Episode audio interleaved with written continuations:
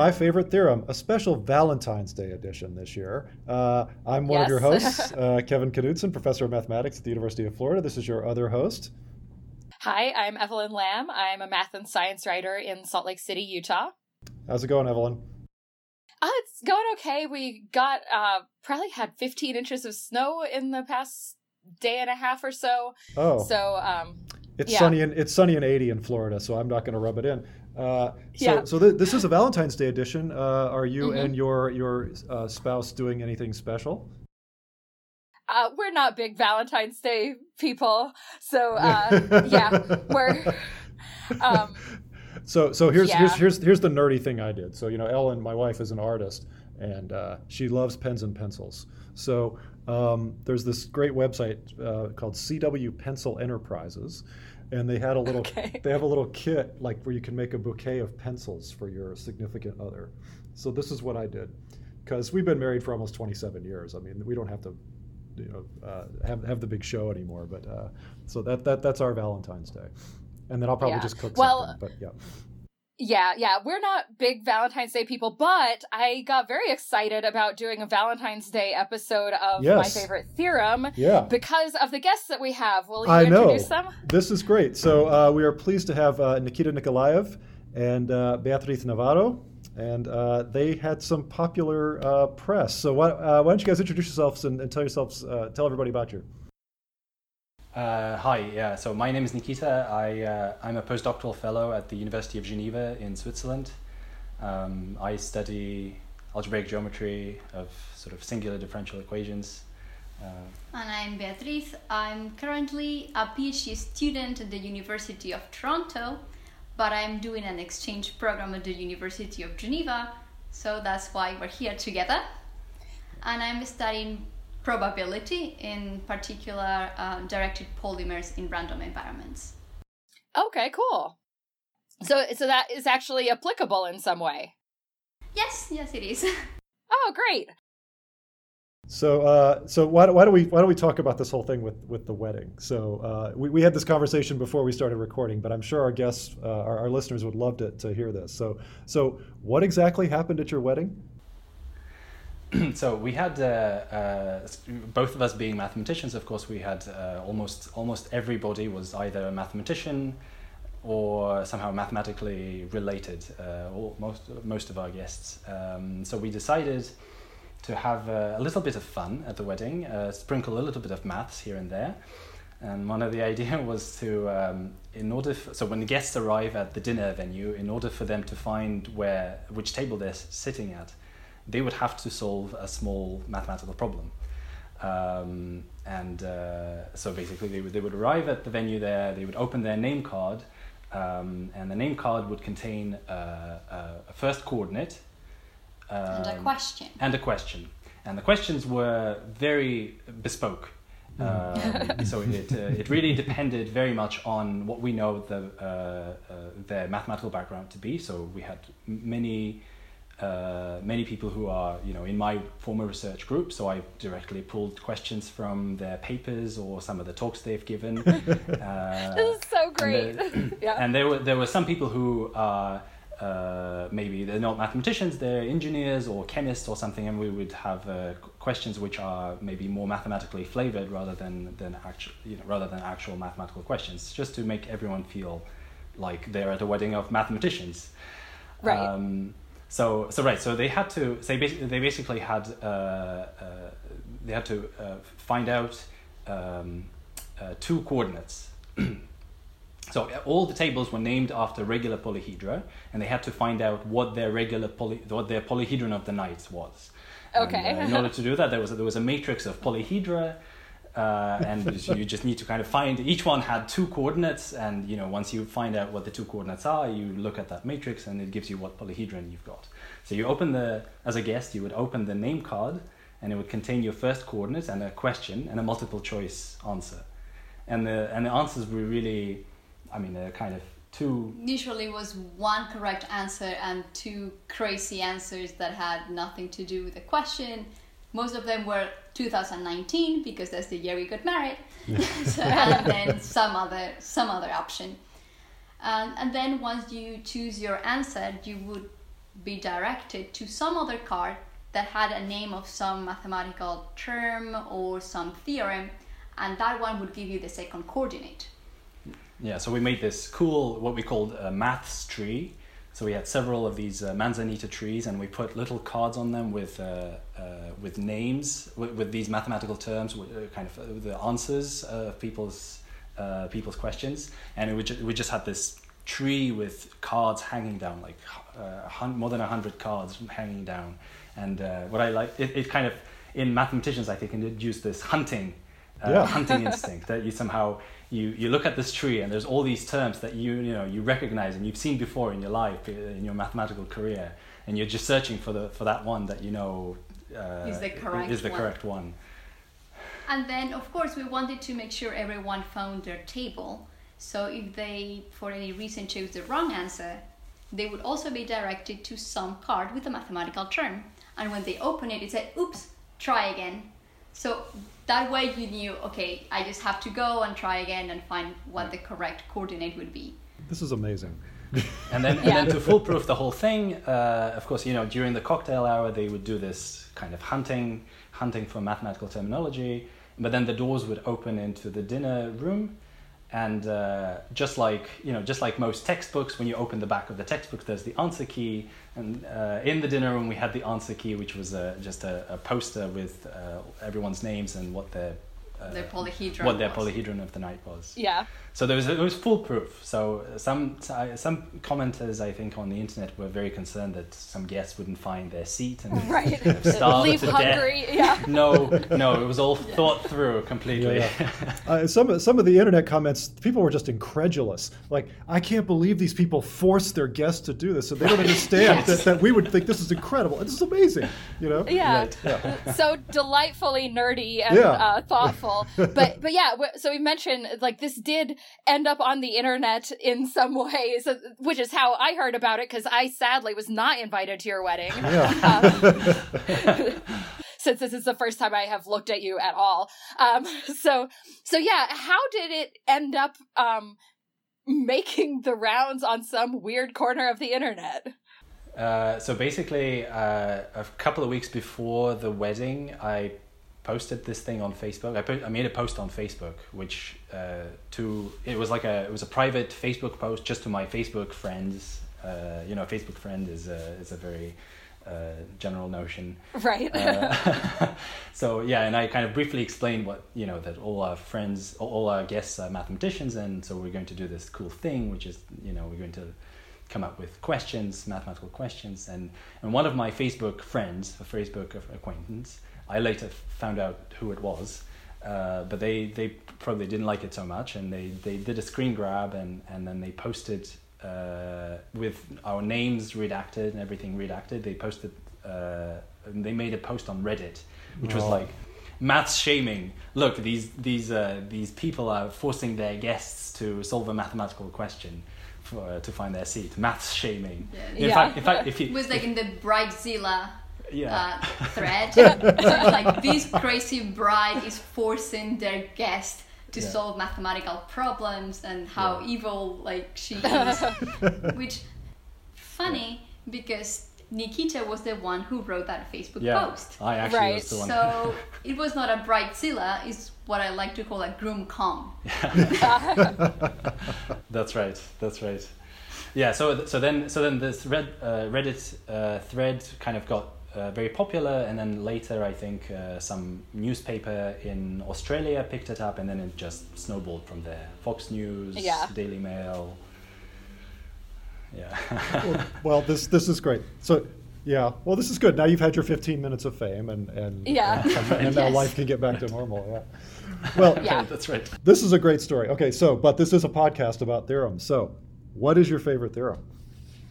Right. Yeah. So we we kind of actually looked thought uh, long and hard about what theorem to choose. Like, what what is our favorite theorem? It's such a difficult question, actually. Sure. It's, it's, kind of like, you know, what is your favorite music piece? And it's, I mean, it's so many variables. It depends on the day, right? Depends yeah. On, yeah.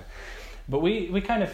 Uh, we ended up deciding that uh, we were going to choose the intermediate value theorem. Oh, nice! As our okay. favorite theorem. Good. So, uh, So yes, the intermediate value theorem is probably one of the first theorems that you learn when you go to university, right? It's like calculus, you start learning basic calculus, and it's one of the first theorems that you see.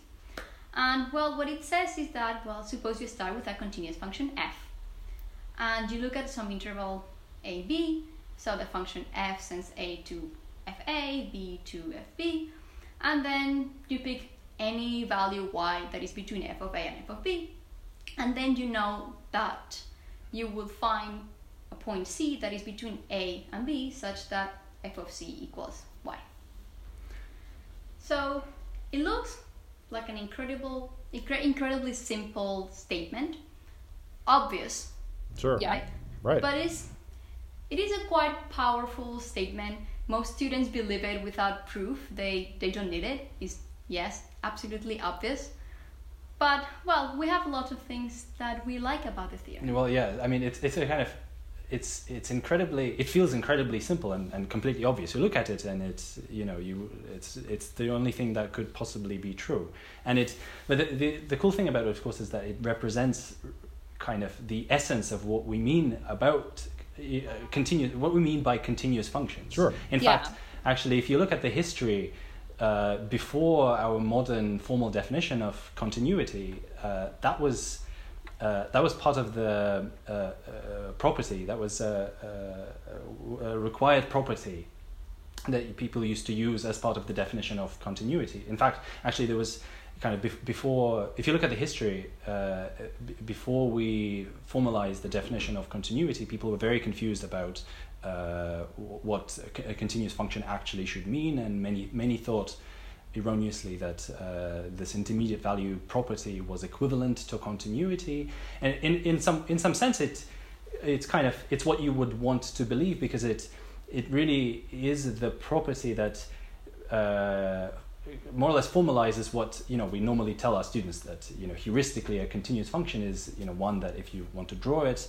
you can draw it without taking off your pencil uh, right. off the paper, piece of paper. And that's what intermediate value theorem, this uh, intermediate value property, um, it, uh, it, it, represents that really.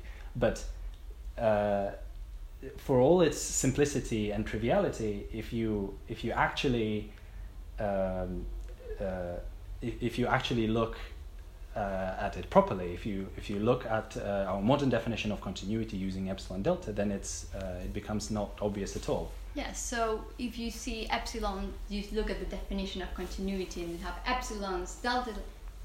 How how is possible that from this thing you get such an obvious statement like the intermediate value theorem?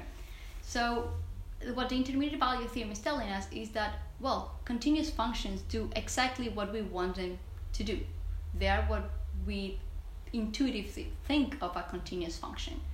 So, in a sense, what the intermediate value theorem is doing for us is serving as a bridge between this formal definition that we encounter in university. So we start first year calculus, and then our professor give us this epsilon delta definition of continuity, and it's like, oh, but in high school I learned that a continuous function is one that I can draw without lifting my pencil. It's like, well, the intermediate value theorem is precisely that. It's connecting the two ideas just in a very powerful way.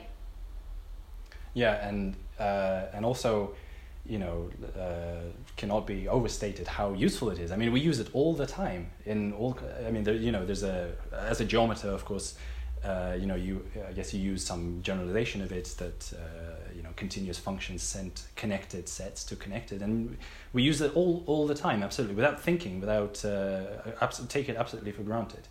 Um, uh, so even if you do analysis, you are using it all the time because you can see that the intermediate value theorem is also equivalent to the least upper bound property, so the completeness axiom of the real numbers which is quite incredible to see that just having the intermediate value theorem could be just equivalent to such a fundamental axiom for the real numbers, right? So it appears everywhere. It's, it's surprising. We know it's very easy when you see the proof of the intermediate value theorem. you see that it's a consequence of this least upper bound property, but the converse is also true.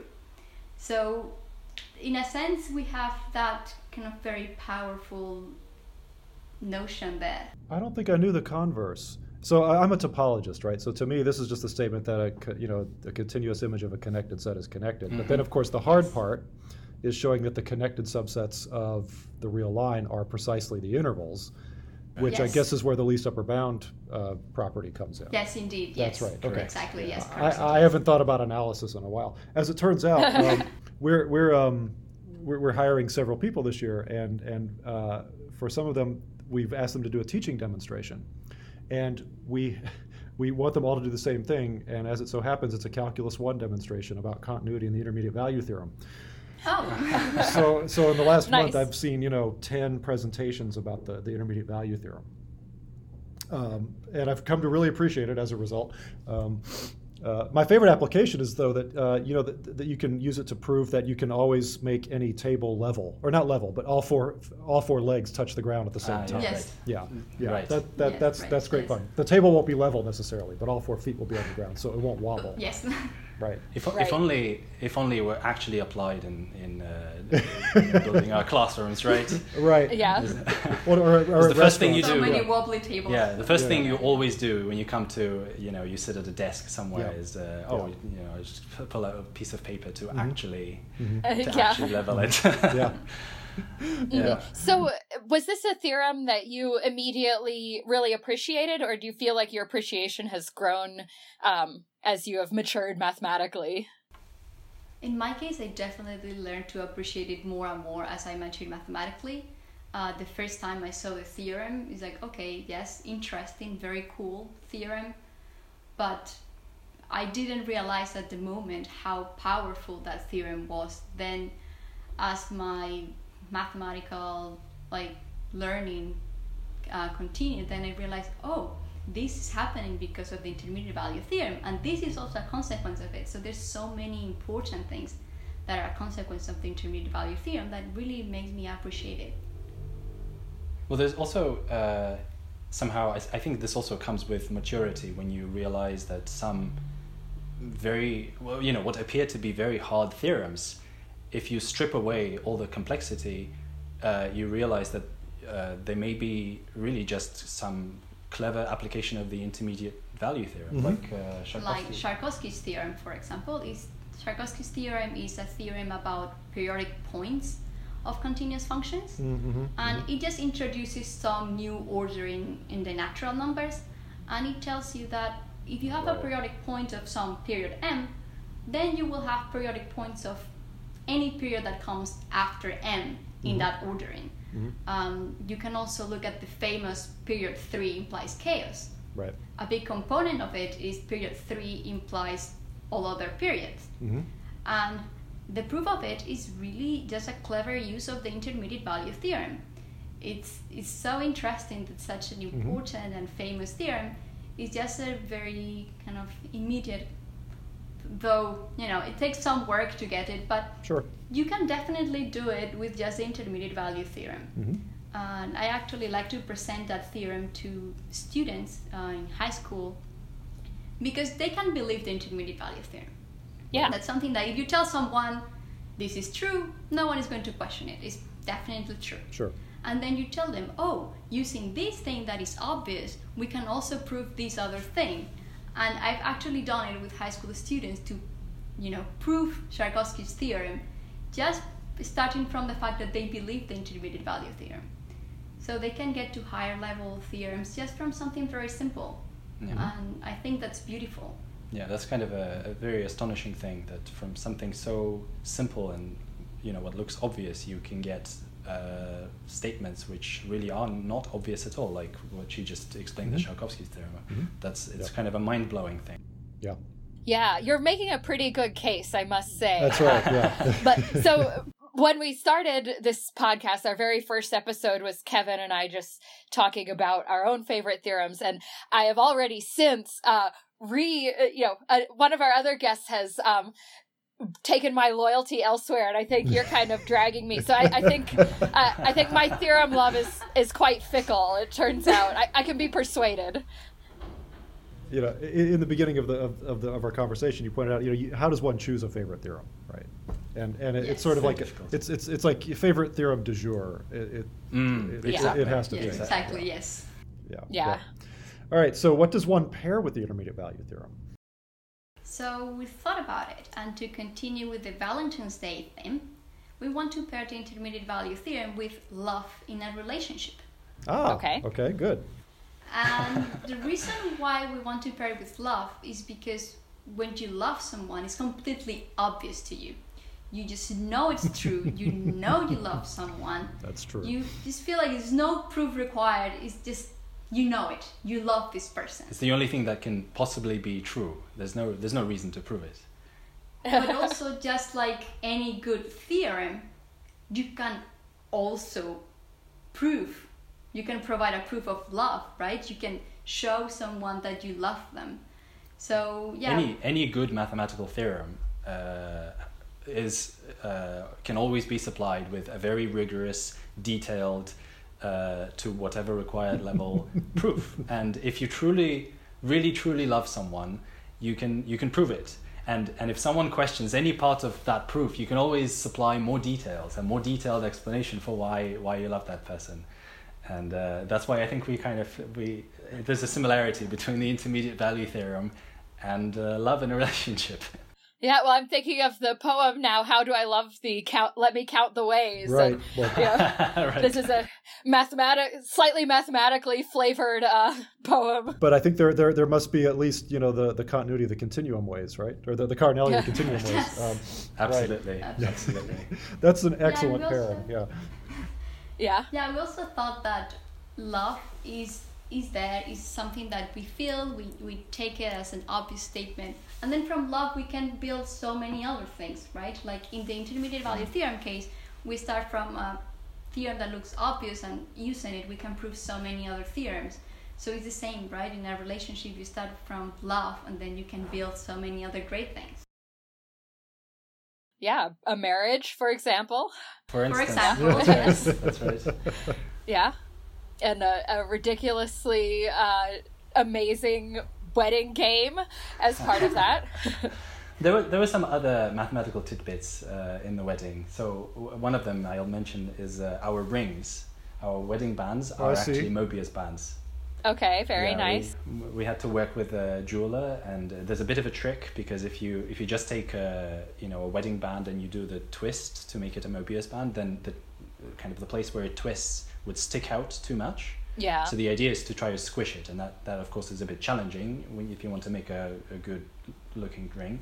So that was uh, that was part of the problem that had to be solved. Yeah. Well, my my wedding ring is also it's not a Mobius band, but it's it's one that I helped design with a particular oh, very nice. Uh, nice. somewhat mathish design. Yeah, so, so. so my, my wife and I are on our second set of wedding bands. The first ones, uh, because we were, I was a graduate student and poor, we, we got silver ones. Um, and the, and so silver doesn't last as long. Uh, so so we're on our second ones. But the first ones were handmade and they were, they had sort of like a, a similar to Evelyn's sort of little crossing thing.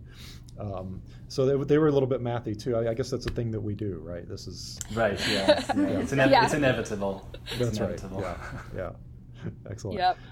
So we, we, we, like to give our guests a chance to plug anything. Uh, do you have any uh, websites, books, uh, wedding registries that you want to plug? Uh,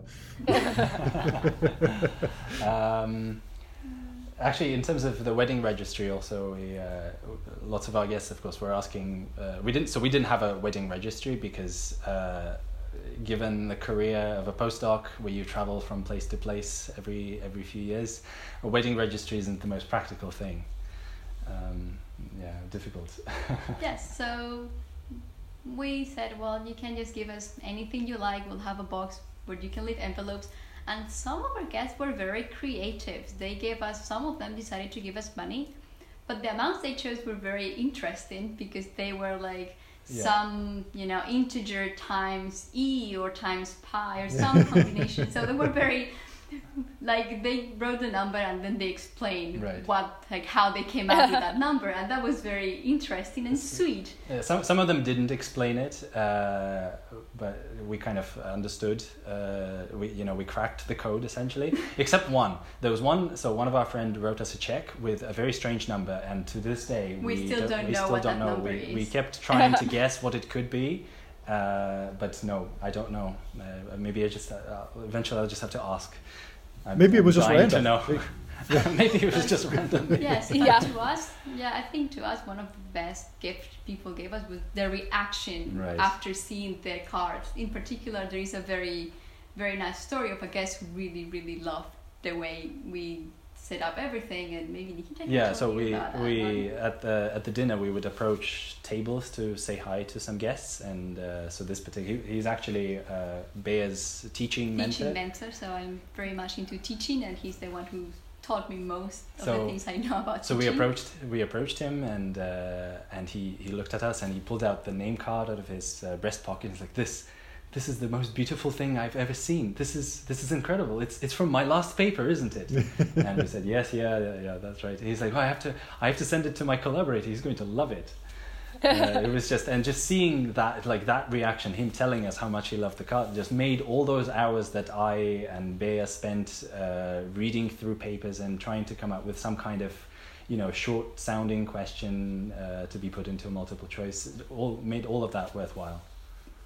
Yeah, I'm just imagining like usually you don't have to like cram for your wedding, but yes, right. But yeah, you got all these papers you've got to read. Yeah, right. we spent days going yeah. through sure. everyone's papers and yeah. trying to find questions that were short enough to put in a small card and also easy to answer as a multiple choice question. Yeah, some, some were easy. So, for example, my former PhD advisor uh, came to our wedding and uh, I basically uh, I gave him a question from my thesis, you know, just to make sure he's read it. Uh, yeah. so I when I when he, when we approached him at the dinner and I said, oh, you know, did did you like the question? And he just looked at me like, yeah, well, I gave you that question two years ago. yeah. Um, so yes, some some questions were easy to come up with. Some questions were a bit more difficult. So we had we had a number of people who uh, from set theory, and neither of us are in set theory. I'd never ever before opened a paper in set theory, and so it was all very very new to me. nice.